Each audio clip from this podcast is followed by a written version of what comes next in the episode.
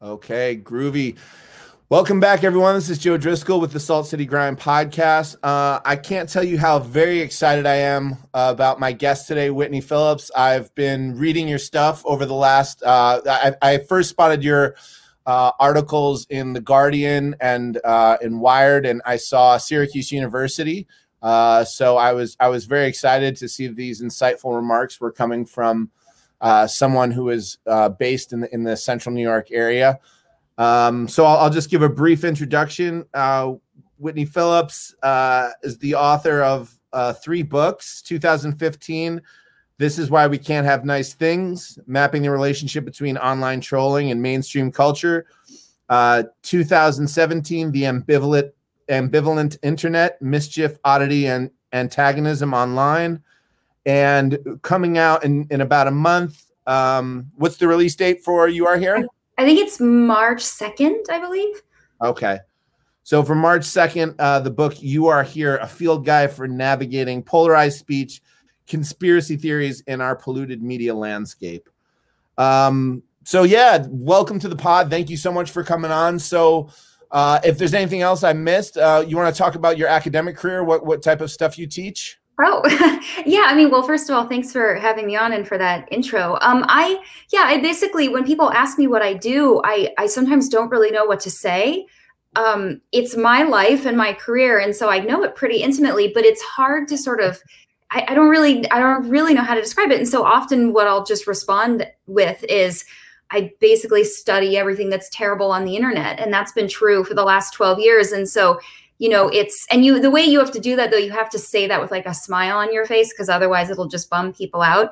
But that's the truth. I mean so basically since 2008 when i started my phd um, at the university of oregon you know i, I decided to write about 4chan um, and then kind of have never really deviated from this weird place um, that started out on the fringes. I mean it was this subcultural kind of place that i began but then as the years progressed, it became more and more central to American politics, which was not where I was expecting it to end up. But there we are. So my teaching career kind of maps that as well.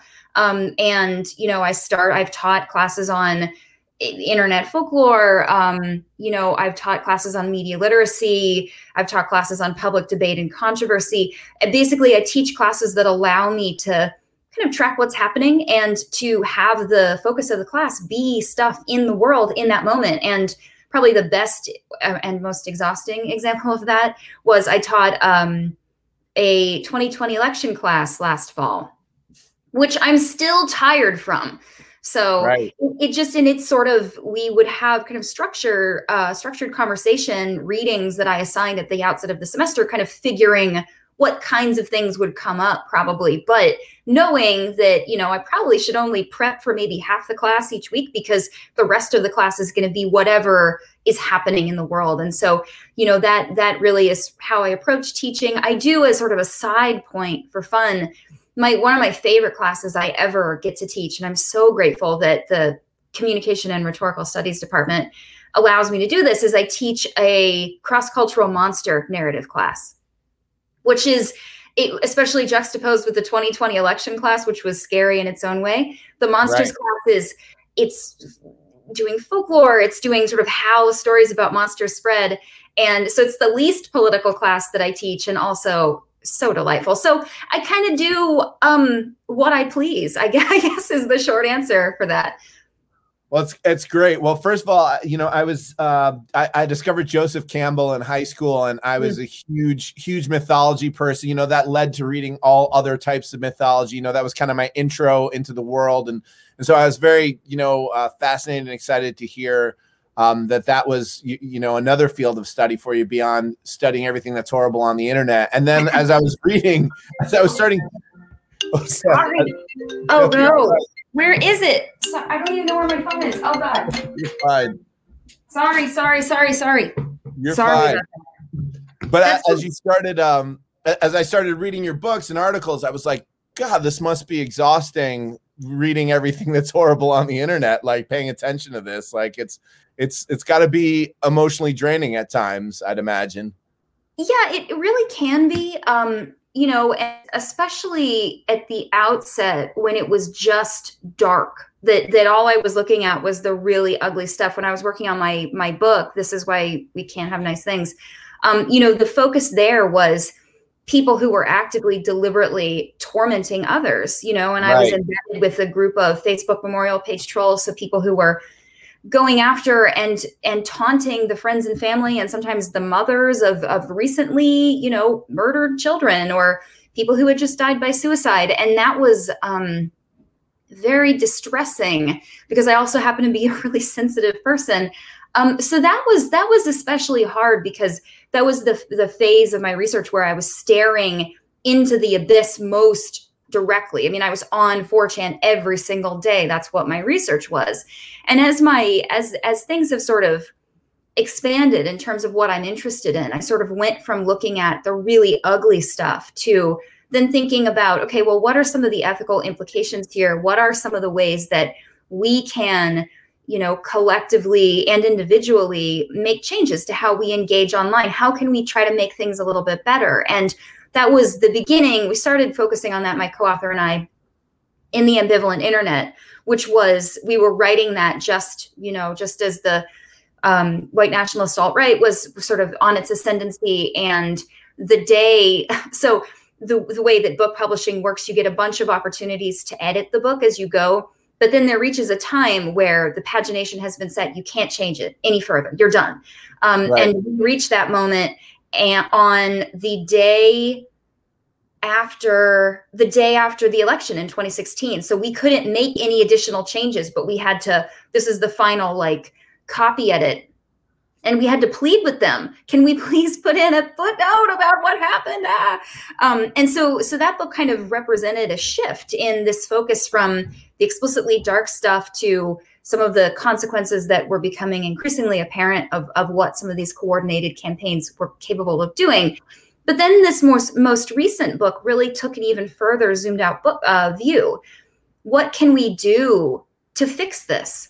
Here's right. the problem. Here's how we got there. But what can we do? And I have found that although I still talk about what's terrible, I still have to focus a lot on how we got to this place and the disruptive, often devastating things that happen as a result.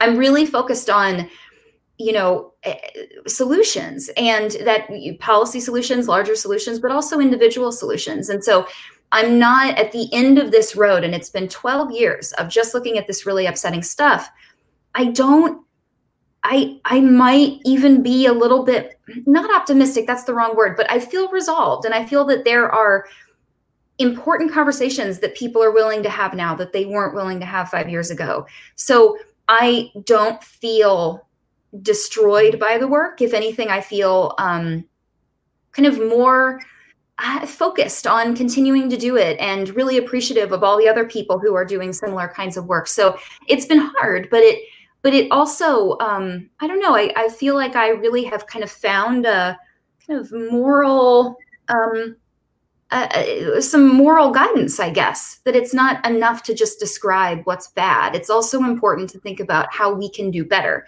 Um, yes. and, and so that keeps it from feeling too heavy. Although, you know, there are certain moments like the, you know, during the insurrection and its aftermath where things feel scary and big because they are both scary right. and big. And the challenges we face are enormous.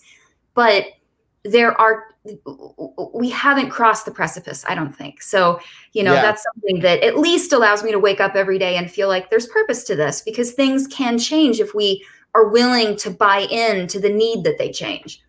Yeah absolutely. I was listening to a really great i'm a big sam harris fan. I don't know if you ever checked his podcast but the last episode his guest was talking about you know, kind of World War II and how, you know, in a similar cycle of 100 years it felt like everything was getting out of control and but the ability to recuperate and you know redirect society in such a short period of time that happened following that and, and kind of like you know maybe we can do that proactively this time. But you know i mm-hmm. really want to tuck into you know as you said some of the solutions you know how how do we start unpacking this? How do we start talking? But i guess to start out, you know, I had a, a few pre-prepared questions, but you know, my thought is I, I wrote a, vi- a post that went relatively viral um, about my personal experiences. I was at a community meeting, and this kind of older gentleman in his probably 50s pulled me aside middle class, you know, upper middle class in a very nice neighborhood, two kids, successful business from a family of Democrats. And I, we were there to talk about the the soccer field or whatever it was, you know, some small local matter. And he just kind of cornered me and got into it about JFK Jr. and that Trump was here, mm-hmm. um, you know, to save us, and he was a predestined savior, and and kind of all these QAnon talking points. So I guess I don't know if this was covered in your work, but you know, some background about how did we get here um, mm-hmm. you know, how did how do you feel that the QAnon phenomenon and all this stuff really broke out of the kind of typical 4chan circuits or whatever, and kind of, you know, we have people in Congress now that prescribe to these kind of. So, w- what do you feel the progression was that that got us here to, that it seems so mainstream with some of these ideas that like you know democrats are drinking children's blood and there's mm-hmm. a huge pedophile network and all these things. How do you feel that you know this this kind of dynamic what, what's the primary thing that got us above the fringe element into the mainstream? Well i mean it's it's it's a big question and the answer is pretty big too so i'll i'll do my best. But you know the the fact of what's interesting about qanon is that so, although the furthest sort of fringe elements of QAnon are extreme, I mean, without any question, the, the blood drinking, the all of that sort of stuff. Um, so, the people who really truly believe those extreme elements, you know, those are extreme beliefs, and and that also is kind of a fringe phenomenon, right? Like, I mean, it, it's a more people than you would expect, but the average person probably is not thinking about the blood drinking and the bait and the you know the right. the pedophile networks but the underlying narrative that makes qanon make sense is actually not at all extreme. It's actually very very mainstream and has been prevalent within certain far right circles for decades. Um, and you know one of the things one of the places that you can look for a for a historical analog um, with qanon is the satanic panics of the 80s and 90s it was very similar in sort of narrative construct to Pizzagate, which preceded QAnon. Pizzagate has now gotten roped into QAnon, but it but it is unique in that Pizzagate emerged before the 2016 election. That matters because before Trump was president, there could not be a deep state. And so he had to be president first in order for Pizzagate to then get kind of retconned into the deep state narrative and then therefore in, be included in in QAnon. But at this point, Pizzagate is now a part of that idea. It's the satanic pedophile networks. That that those accusations were made in very similar ways, obviously through different networks, but it was the same basic argument, the same basic narrative, you know, 30 years ago, 40 years ago. And in some circles, even further back than that. So, so the narrative, the basic narrative of QAnon is older, um, but it also taps into two really prevalent uh, conspiracy theory um, templates, you could say, that are extremely prevalent within United States history and particularly within far right circles. And one of those is known as the subversion myth. So it's the evil internal enemy myth. It's this idea that some un American other very often historically the un-american other has been immigrants it's been jews it's been you know people deemed not not one of us in scare quotes that they're hiding in plain sight and they are out to sort of take over the government or take over our communities, um, destroy our families, destroy our narratives, or our, our neighborhoods, excuse me. Um, and that and that was something that was persistent historically for for decades. This specific them would change, but the basic narrative remained the same.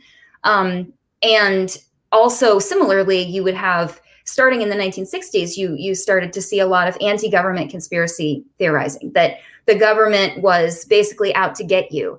That looked a little bit different on the left and on the right. You had an equivalent amount of conspiracy theorizing happening on the left and right but it took a different form so people on the left they they can they had conspiracy theories often, you know, based on things that turned out to be true that the US government was actually doing.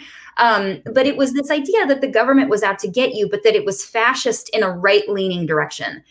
Now, on the right, there was the same belief that the government was out to get you, but that's because it was fascist, but in a left leaning direction.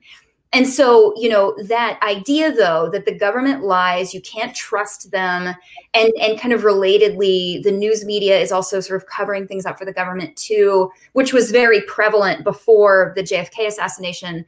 Um, there was a lot of sort of lockstep within the news media about um, things that often were proven to be false so you know journalists were were complicit either knowingly or unknowingly in things that turned out to be real conspiracies. So there were reasons, in other words, for a lot of people to actually have suspicions about the government. Where you were politically was going to determine who you thought the bad guy actually ultimately was, who was responsible for that. But those two conspiratorial energies were really prevalent and common in the US. It just so happened that the sort of heady combination of, you know, subversion myths coupled with um, anti-government conspiracy theorizing, those things were really, really common on on the far right within evangelical media um, networks.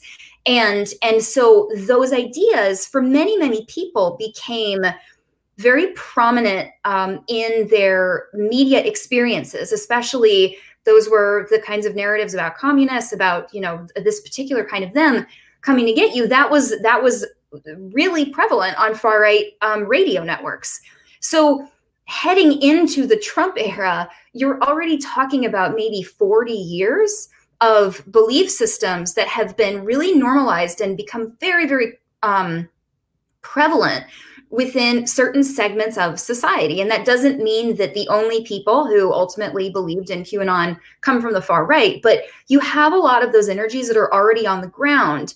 Trump taps into a lot of those things. And so a lot of the things that Trump himself was saying or that became wrapped up in some of these other conspiracy theories, they mapped onto a worldview that was already there. And so people may have become more entrenched in certain ideas because Facebook's algorithms were directing them to certain content. But an algorithm cannot radicalize a person. A person has to bring data to an algorithm, and then the algorithm, you know, decides it knows everything about you and then feeds you more of the same, of the things that you like. So the reason that we got into this mess is because so many people were already primed to believe or already did believe some version of a very sort of secularized um, less sensationalist version of the deep state theory. This idea that, especially the liberal them, the liberal establishment, was out to get the, the conservative us. And so you can see how that would fit really well with, with the kinds of things that Trump would then argue um, about uh, liberals, the swamp, all those kinds of things. And then it gets wrapped up in impeachment and then of course in covid and then of course in the election so it really has been a perfect storm not of the trump era not even of the facebook era not even of the fox news era but of you know the entire mass media era um, in the united states and that's why dealing with these beliefs is really hard because this is not about someone having a switch flipped off or on you know in in 2019 that's just not how these things work. So it runs really deep. The beliefs are often very coherent for the people who believe them. Um, you know, they're not crazy, they're not stupid. Um, you know, a cert, uh, many of the beliefs are not empirically grounded, but that doesn't mean that there's some fundamental break in their rational capabilities. It's just that what they're seeing looks like confirmation from every side. It's just that that the information they're seeing happens not to be true.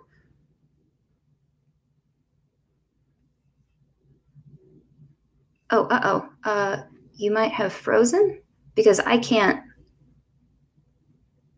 oh no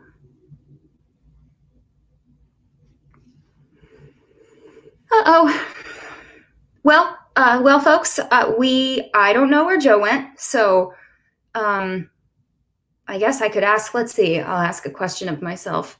Okay, here's a question. How do you account then for the fact that there are a lot of people on the left or people who aren't sort of Trump supporters who support QAnon or believe in QAnon? That's a good question, Whitney, I'll tell you.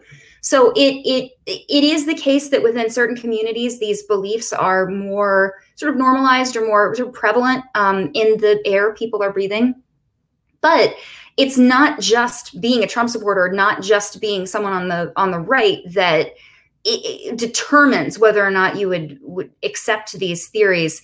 It has to do with trust and mistrust and who you're inclined to trust and mistrust. So for many folks, um, you know, they're because of their life experiences, maybe they have good reasons for this, you know, but for for whatever the whatever the reason, they mistrust the medical establishment or they mistrust scientists or they or they don't they don't place their faith in the official account, which is a lot of people, not just people on the right. So that helps explain why, you know, within the QAnon ranks, you also see folks in the wellness community, in yoga studios, you know, who otherwise would not be regarded necessarily as being sort of Trumpy in inclination, eh, ultimately engaging with the kinds of materials, the kinds of information, the kinds of beliefs that then bring them um, to QAnon um, through often algorithmic recommendations. I don't know what other kinds of questions I can ask myself about this because we still don't, I still don't know what happened to Joe. So um, I am going to email him right now. I don't know why I'm narrating this, but I feel like I should somehow. Um, I am still on the show. Where are you? You lose your name? It's a pretty obvious question to ask. Well, let's see. Um, what other kinds of questions? Okay, well, so the another question that I get really frequently is the question, you know, what do you do when you are in when you encounter someone in your life who believes some version of the QAnon megaplex?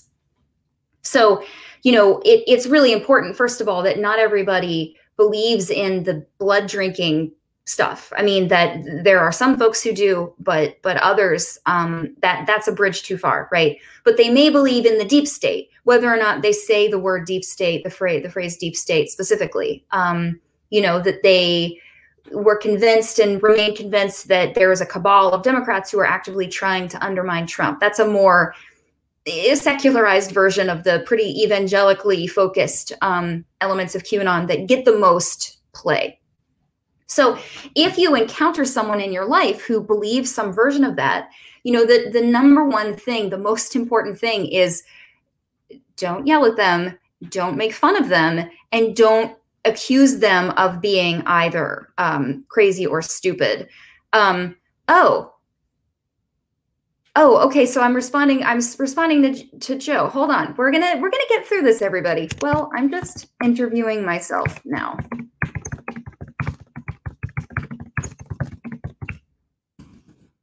is that is that all right?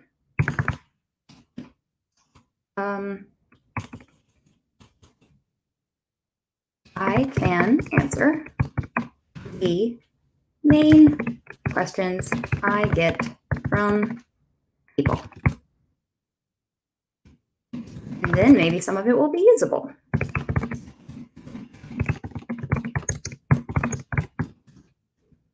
Hold on, everybody. Okay, we're just coordinating. See, see how it works.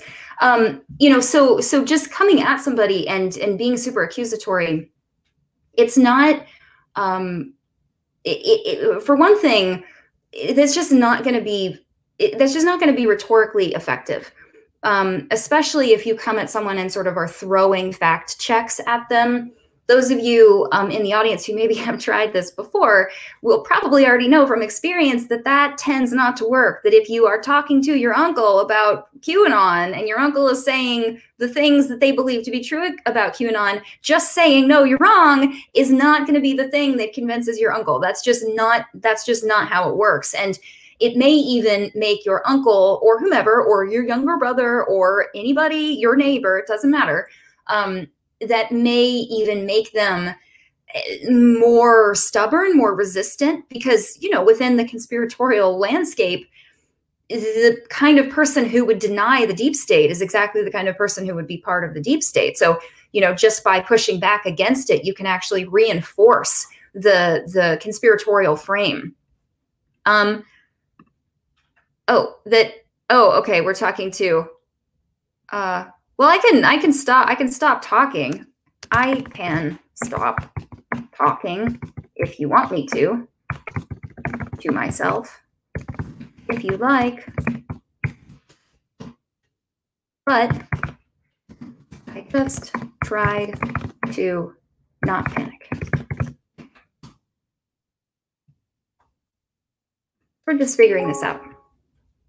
But when you think about, okay, well, what could we do? What could you do? So if you're if fact checking is not going to be helpful to your uncle or to your younger brother or whomever, um, you know, one of the things that's really important to remember is to to to think about how old some of these beliefs might be or how um, kind of entrenched in somebody's identity because that's the tricky thing right that people aren't making arguments logical arguments um, when they are professing belief in a particular thing that's a reflection of identity oh hey he's back wait no he's not okay he popped back up for a second and now he's here he's okay perfect well My and now you can just hear me continue to answer the rest of this question. I just rolled with it. Please do. Thank you for keeping it going. I my internet went out in my house. I don't know why, but I got my cell phone uh, spot. But please go ahead. Hey, that's awesome. Well, I was just I was just talking to the good people about if your uncle or younger brother believes in QAnon,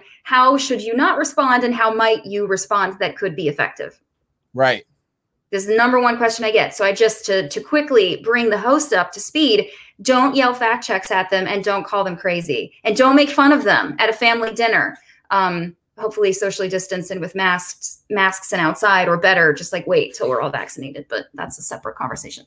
Um, but so you know you really have to think about how it is that people arrive at these beliefs and recognize um, the fact that they they get there because they feel coherent. They they help cohere a person's worldview a sense of identity and you can't argue someone out of their identity. That's just not that's just not what that work how that works. The one thing though that can be helpful um, is to instead of immediately sort of descending upon the fact value of a particular element of the conspiracy theory you know try to have more of a meta reflective conversation that allows you to maybe talk about how the person gets their information or how what they understand about algorithmic recommendations. Get them talking about networks. Get them talking about the process of information gathering rather than just starting with no you're wrong about this particular claim. And that those kinds of conversations are not guaranteed to dislodge the belief. The belief may not be dislodgeable. But if you're starting with a sort of network focused network focused approach you can maybe get them thinking about why they're seeing certain information rather than the fact that they're seeing it. Because the way that you know networks and recommendations work online is when you feed the algorithm you tell the algorithm who you are um, or the algorithm thinks they know who you are then they tee up content for you to then continually engage with and the more of it you engage with the more of it you're served and what that does not just on a particular website, but on multiple websites, multiple social sites, is that people end up seeing lots of apparently confirming information. And a rational person, when confronted with information that all looks to confirm a particular idea, um, it's not unreasonable to for them to think, oh, well, this must be because it's actually happening. It must be real. But that's not true. That just means the algorithms on these different platforms are serving you this this content so having that sort of st- having that opportunity to step back um, and and talk to the person in your life about why they're seeing what they're seeing is a good first step it is at the very least not likely to get them to immediately yell at you or get mad at you or disengage from you right out of the gate and that's one of the things that we really want to avoid in these kinds of conversations Absolutely. I, I appreciate that. I, I don't know if you touched on this because I, I lost signal there for a little bit, but you know, in your article, you talk about deep memetic frames of, of of QAnon people. Do you want to explain that? I mean, did you already touch on that, or do you want to? Not. No, no. I was sort of gesturing to the idea that you know these ideas are are deeply held uh, beliefs and fundamental to someone's identity. But in some of the work that I've done, you know, one of the ways that we have um, sort of operationalized that idea, we use the the concept. My co-author Ryan Milner and I um, deep memetic frames. And that concept is pulling from a number of different studies and, and ideas within um, communication theory and, and media studies as well.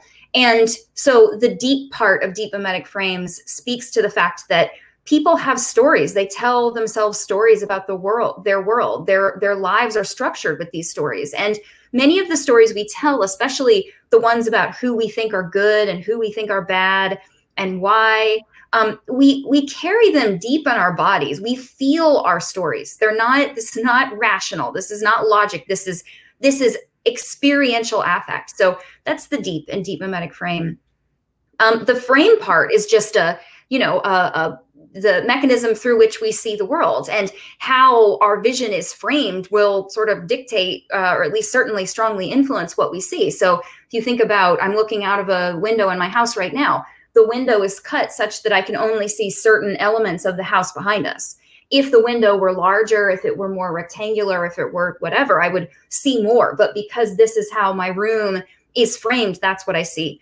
Um, so you have the deep, you have the frames, and memetic. So that's derived from the idea of a meme. And what characterizes a meme is that it, it changes over time. It's altered by multiple people over a period of time. And so it evolves as it travels. And our deep memetic frames are the same way that we're not just born with a set of deep memetic frames that never change. I mean, many of us can speak to, you know, the things we believed politically when we were younger are not what we believe anymore you know many people go from not being religious to being very religious or from being very religious to not being religious at all so it's possible for the ways that we engage with the world to shift um, you know and the process of both kind of consenting to our frames, but also being handed them and sort of accepting them as they are, but tinkering with them a little bit or you know, accepting the tinkerings of other people. That's what makes them memetic, that they evolve over time with us. And at a certain level, we're we inherit our frames, but on another level, we're choosing our frames. We're choosing how we relate to our frames. So those three things put together, deep memetic frames, it speaks to what structures our understanding of the world and how we fit in it and where the threats are and who the friends are and who the foes are and most importantly arguably what we should do in response. And so a, a conspiratorial um, deep memetic frame it really is setting a person up to interpreting certain data in a particular way um, that someone else might not i mean someone else might see the same event um, and and not think of it as being threatening at all. You know, it's the classic example is the emails from you know John Podesta's um, email account. That to people who were sort of seeing the emails through this deep memetic frame of conspiratorial um, paranoia, they were picking and choosing things that looked like evidence of something really nefarious. But a different person not standing behind those frames, they wouldn't have thought about it at all. And that's what happens when you're when you're dealing with conspiratorial worldview. It's not just a, a, narrative. It's a way of being in the world and a way of seeing and interpreting information. So when you try to throw a fact check at somebody's deep memetic frame it is going to bounce off of you and probably hit you in the nose like that is just it's not permeable to your fact checks because it's not about facts it's about experience it's about embodied um, sort of ways of being and seeing and thinking um, and interpreting. So that's what makes attempting to debunk conspiracy theories so incredibly difficult. Right. So so if I understand you correctly, you've kind of said, you know, one, don't don't mock, you know, don't don't try to mock people. Don't try to outfact them with with a New York Times article about uh, about a breakdown because that's that's not going to do it. So if I understand it correctly, is you know, my wife had had a line that that always resonates with me because you know I, I use social media a ton. I'm totally an addict. I have no you know delusions about you know what my own habits are, um, and, and, I use it, you know, politically all the time. And um, you know, I, I do my best to only share information that I've got from two or three different sources that I've really that I've really sussed out. And her her line to me is always treat every day like it's April Fools. Like every meme you see, like research it as if go from the basis that this is fictional. And you know, even if it seems like you know, one meme that I shared the, uh, uh, a couple of weeks ago was about Biden's inauguration. The day before inauguration, I saw someone who I trusted, who is politically savvy, that was you know in the same field as me, share a meme that said, you know, at 11:30 is the inauguration swearing in but and it was all wrong information you know and mm-hmm. I, I shared it and i was like oh my god this is like the first meme that i haven't gone and fact checked and it was about the most mundane things but it was completely wrong information so i guess is the advice kind of to get Q type people to question, you know, kind of engage them in that conversation about where are you getting your information from? You know, are you are you kicking the tires on all this? Is that kind of where we want to guide the conversation to make it productive in your thoughts? Well, I mean, part of the danger potentially there, it sort of depends on the relationship you have with that person. Um, because they might if you're if you're nudging them too hard or if you're saying, "Did you fact check that?" that that might automatically put you in the category of like deep state agitator um you know and so it's it, directing people to facts is um can be fraught but having a broader conversation about information networks how how algorithms work again it's not about sort of engaging on the substance of the belief it's more helping someone situate themselves in a broader network environment um, because we all fit within a broader network environment, regardless of what we believe. Everybody is subject to recommendation algorithms, everybody is subject to these different sort of processes online. And most people don't think very much about those things, not because they're not smart, but because they just are not really asked to. And frankly, you know, social platforms, it's in their best interest for people to not really reflect on how the machine works, because if more people knew, they probably wouldn't like it so much.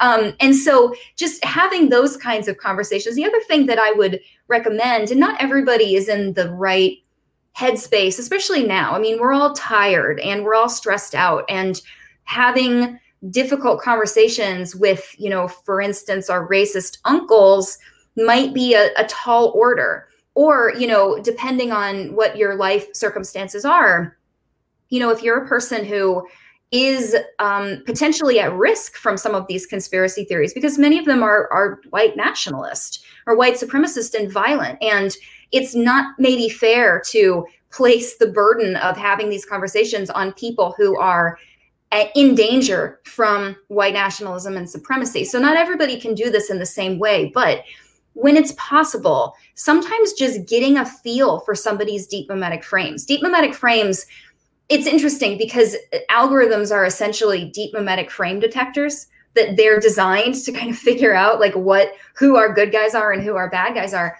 And many of us just again, not because we're not smart, but maybe we're not we don't have the time or the bandwidth or whatever to really think about that.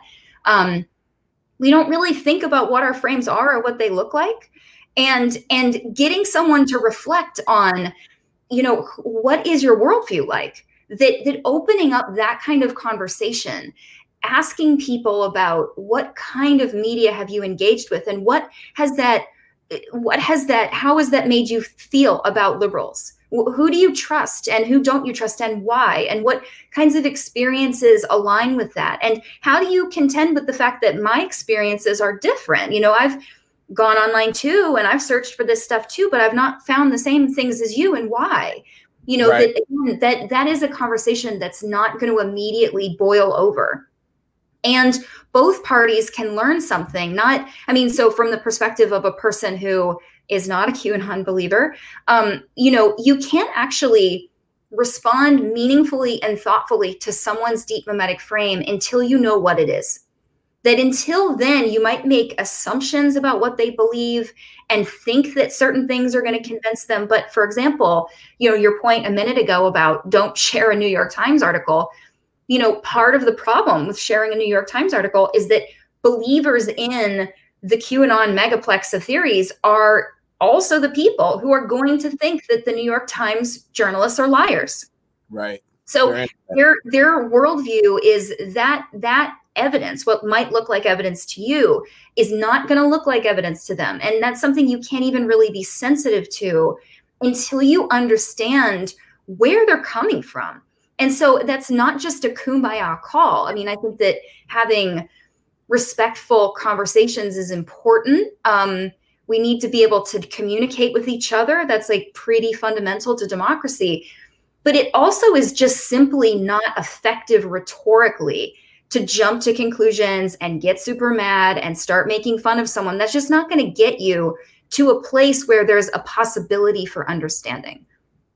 Yeah, I, you know, I've definitely spent, um, you know, not in this framework, but I've definitely spent a lot of time, you know, bantering online with folks like this, and and, and definitely taking, you know, s- some of the paths you're talking about. I think you know, mockery and and and jumping to those conclusions is, you know, counterproductive, and it, it's it's not an issue of of, of you know, do you have the right to do that or whatever? Mm-hmm. It's that that's not the that's not the conversation. It's like what's going to get us the results, and if that's the if that's the conversation, then we have to look at it. So I, I want to, you know, I'm so upset that my internet, uh, you know, this is the second time in two days my internet has gone down for multiple hours. But I want to make sure we hit some of the bigger points because you know you said something that really. Uh, you know brightened me because as, as again reading your first book i was like oh man this this poor in, this poor soul has looked at so much horrible stuff on the internet. But you you said kind of you feel that there's like okay there are some things um, that we can talk about. There are some there is some direction uh, we can go. So that's kind of on an you know we were just discussing on an individual level what mm-hmm. you as the individual can do. But you know as you talk about the bigger picture you know this is something that i've you know been massively focused on for the last few years just you know not for any academic purpose, but just through the podcasts I listen to and the media I ingest, mm-hmm. talking about what are these algorithms. You know, I don't know if you, if you did the um, there was the I think it was the New York Times had the Rabbit Hole podcast that, really got into oh, the weeds mm-hmm. about about what these algorithms are and where they're directing you and what role that you know what responsibility do social media companies have in you know there was someone who was talking yesterday about you know social media algorithms directed everybody to Alex Jones and it was like you know this is great. This is this is candy. This will keep them online for another 4 hours. And then all of a sudden it was like all right he's banned. Like he can't mm-hmm. you know and it just shows the unhealthiness of the you know of the dynamic. So i guess you know just just to spark on that topic i guess i would assume that some of those algorithm conversations and transparency are part of you know what what thoughts are beyond the individual, but what are your thoughts beyond the individual? How I, as Joe, deal with QAnon? How does we as a society, what are mm-hmm. some of the steps we can take to move outwards? Yeah, I mean, it's so it's really important to deal with the platforms. The platforms have, should have responsibility for, for what it is they allow to be posted to their sites. Um, you know, the COVID crisis and all of the misinformation that flourished around anti-masking stuff and other just falsehoods about about the virus um, really drove home that you know speech on social platforms it's not just speech it's also very often an issue of public health you know and covid is the most obvious example of that but the kinds of beliefs that people can hold of course there's free speech you know freedom of expression issues to contend with but what do you do when a space is so unhealthy that the functioning democratic process is simply not possible. And that's kind of where we are here that the platforms have allowed things to get so bad for so long that they've really needed to take some extreme steps in banning Trump. And ultimately, you know, given what happened after the insurrection, I, I understand that decision. But I took no joy in the decision because they should have been dealing with it from the very beginning. beginning. The fact yep. that it got this far and it got this bad, they their hands were forced in a lot of ways, even just from a public relations perspective. I mean, the people were this is what the majority of the people wanted them to do, and they have based a lot of their moderation decisions off of um, the the sort of spirit of the marketplace, which sometimes that means their decisions are good ones. But I don't want the spirit of the marketplace to dictate these these moderation decisions that impact the functionality of our democracy. That's not good enough. So the platforms need to alter how they look at moder i mean moderation is very hard let me be really clear.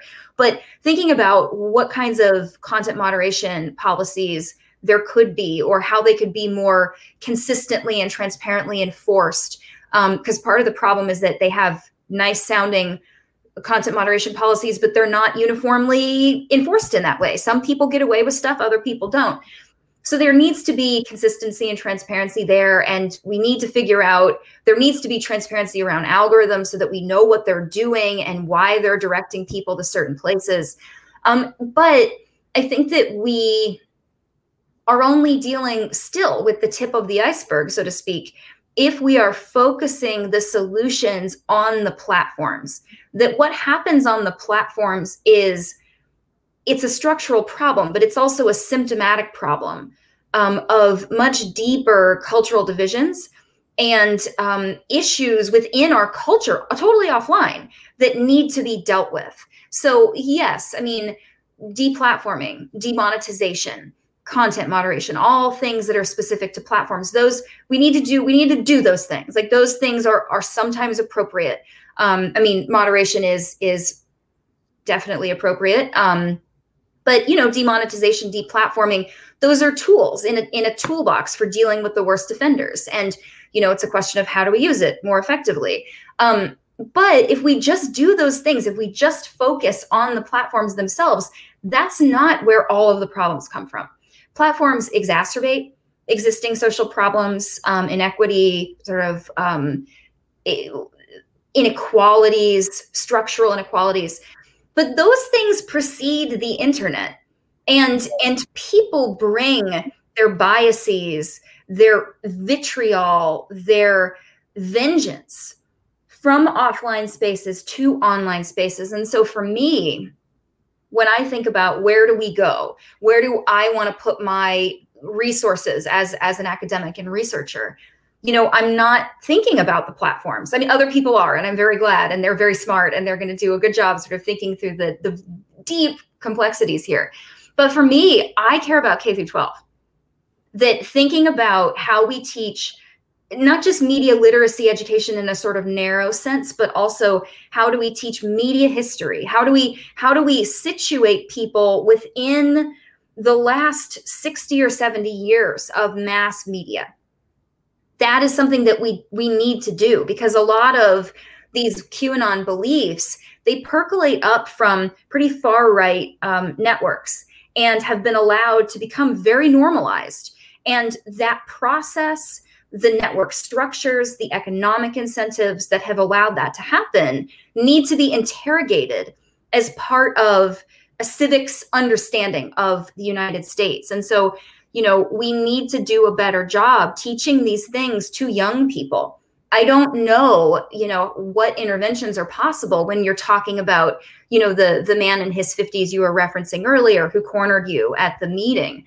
Um, you know, someone who's really set in their ways. There are intervention strategies. There certainly are ways to not make fights worse. There are better ways to have conversations that aren't immediately going to backfire. But we really need to be putting our resources on the people who have not been uh, I don't want to I don't I never want to refer to anyone regardless of their political sort of identity as being tainted but but our information landscape has been polluted consistently over decades. And so we need to start with with young people who have not been raised in that kind of environment to model what healthy democratic participation looks like and what healthy, responsible, ethical, inclusive, thoughtful um, media engagement practices look like. So, those are the kinds of things, though. Unfortunately, there's no, you can't just hit a button and then suddenly you accomplish that. That's long work, it's slow work, it's figuring out what teachers need in terms of their own resources. It's everyone being willing, or a significant percentage of the population being willing to interrogate their own deep memetic frames and thinking about why they believe and feel the way that they do and and what kinds of problems might that be causing inadvertently because again our algorithms know what our deep memetic frames are but we often don't. Right. So it's going to take a lot individually and and culturally and the question is whether or not people are going to be willing to put that work in. Absolutely. You know it's it's it's really interesting to hear you say that because that was something that I, I just kept posting. And one of the first comments we had on, on the podcast was my friend Chris saying, talk about the impacts of, of low liter- literacy and critical thinking education, because I feel like, you know, that was where my head went um, so many times throughout this thing. It was like, man, we really haven't focused on critical thinking and kind of you know pulling outside and and being self-reflective and you know and that's not just to say QAnon people like you're saying getting everybody in America to question their own you know deep memetic frames and and they're kind of you know looking back at it I think in, that lies you know a lot of our solution. Um, I know we wanted to keep it to um, about an hour. Um, so maybe I'll just ask one or two more questions. I had a lot more to get to, but we had the internet crash. I, I tried. I, hopefully, maybe I got to something that you were going to ask. I did my best. I, I did. That was that was that was actually my next question. Was a quote uh, from one of your pieces about you know how do we engage with individuals from QAnon online and how do you know how do we, so that was actually my next question. So Perfect. Sure we didn't miss that much, but I hope you will come back when the book comes out. Oh yeah, we, absolutely. And we'll we'll speak specifically about that. But one of the one of the um, you know one of the uh, quotes that kind of caught me in the first few chapters of "This is why we can't have nice things" was um, something you said. Trolling embodies precisely the values that are said to make America the greatest and the most powerful nation. Uh, with it, with you know a heavy emphasis on the pursuit of life, liberty, and the freedom of expression. Mm-hmm. And, and, what that kind of triggered in me was was the Spider-Man quote of you know, um, with with great power comes comes great responsibility, and kind of. I, I wonder, you know, so I wanted you to kind of expand on that. What is it that's so deeply American about you know the trolling culture and, and, by that i think by extension some of the online irresponsibility that's come up. I i think probably that's what you were pointing at but i don't know specifically. But you know in my mind it's kind of like oh yeah we want freedom freedom freedom. And it's like what about responsibility or mm-hmm. accountability with freedom? It's like no that's not part of the american experience. Like we're about the freedom and not necessarily any other aspects that go with it. But if you could expand on that concept what did you mean when you wrote that Sure. I mean, well, in that particular, so in that book, I was referring to subcultural trolls on and around 4chan's B board. That was a different culture than maybe when people hear the term 4chan now, it's become pretty synonymous with white nationalists and supremacists. And when I was writing that, it was still problematic in all kinds of ways, but there wasn't such a clear ideology and it wasn't so explicitly right leaning. Um, that happened after the fact. It's a long, it's a long story. That could be its own podcast. But so what I was referring to there is that, you know, the trolls that were that I was studying, who I was studying, they really embodied this idea that if they could do something, they had it was their right to. It didn't matter what the consequences were for other people. If it was there, they could take it. And not only could they, they should because it was available for them to do so. And so they kind of embodied this sort of weird manifest destiny in some ways that they were never asked um, by themselves or by anyone else to think about the consequences of their behaviors. Everything just got to be, you know, um, for their own benefit, and their own benefit was lulz. It was the amassing of a particular kind of laughter that indicated the emotional distress of the victim. Um, that as long as they were getting what they wanted, that that they were experiencing freedom for themselves, that was all that mattered. And and that was their only ethical obligation was to their own self-interest. And that has some parallels to to the moment that we're in now but if i were to kind of situate that quote in our current moment i would really and to speak to your question specifically you know in the united states we it's not just that we value or are sort of trained culturally to value freedom it's that we are culturally trained to value a particular kind of freedom. And that kind of freedom, it's it's known as negative freedoms. It's freedom from freedom from interference, freedom from censorship, freedom from anyone telling us what we can do. That we should be able to do what we want at any time, just like the trolls were doing. They wanted to extract lulz from, you know, the mothers of a, a, a child who just died, then that was their right to do so. Um, the problem with uh, freedoms from is that they are entirely focused on the individual And, and what that does then is it creates kind of a myopic worldview in which you don't have to think about consequences. You don't have to think about the people you share your space with, that as long as you're happy, that's all that matters. And so negative freedoms are contrasted with what are known as positive freedoms. That's freedom for the collective. So it is the freedom for everyone to enjoy the same freedoms equally. And although, um, people often look at censorship as it's this bad thing, right? Anytime you're restricting someone's speech, that's an infringement on their freedoms. You know, in in terms of negative freedoms, yes. But what moderating or dealing with really problematic, really hateful, vicious, dehumanizing speech does, it actually creates more freedom for more people by giving more people the opportunity to speak and participate in a democracy. Right. And so to to allow for more people to enjoy more freedoms, there has to be a line that that we need to sort of respect.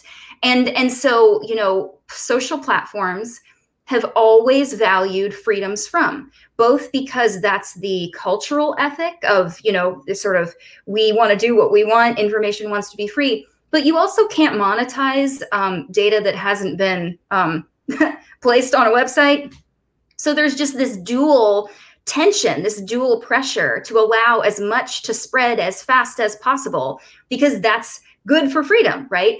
But the the downside, the problem is that that actually interferes with so many people's freedoms who are now not able to speak. They're afraid to speak.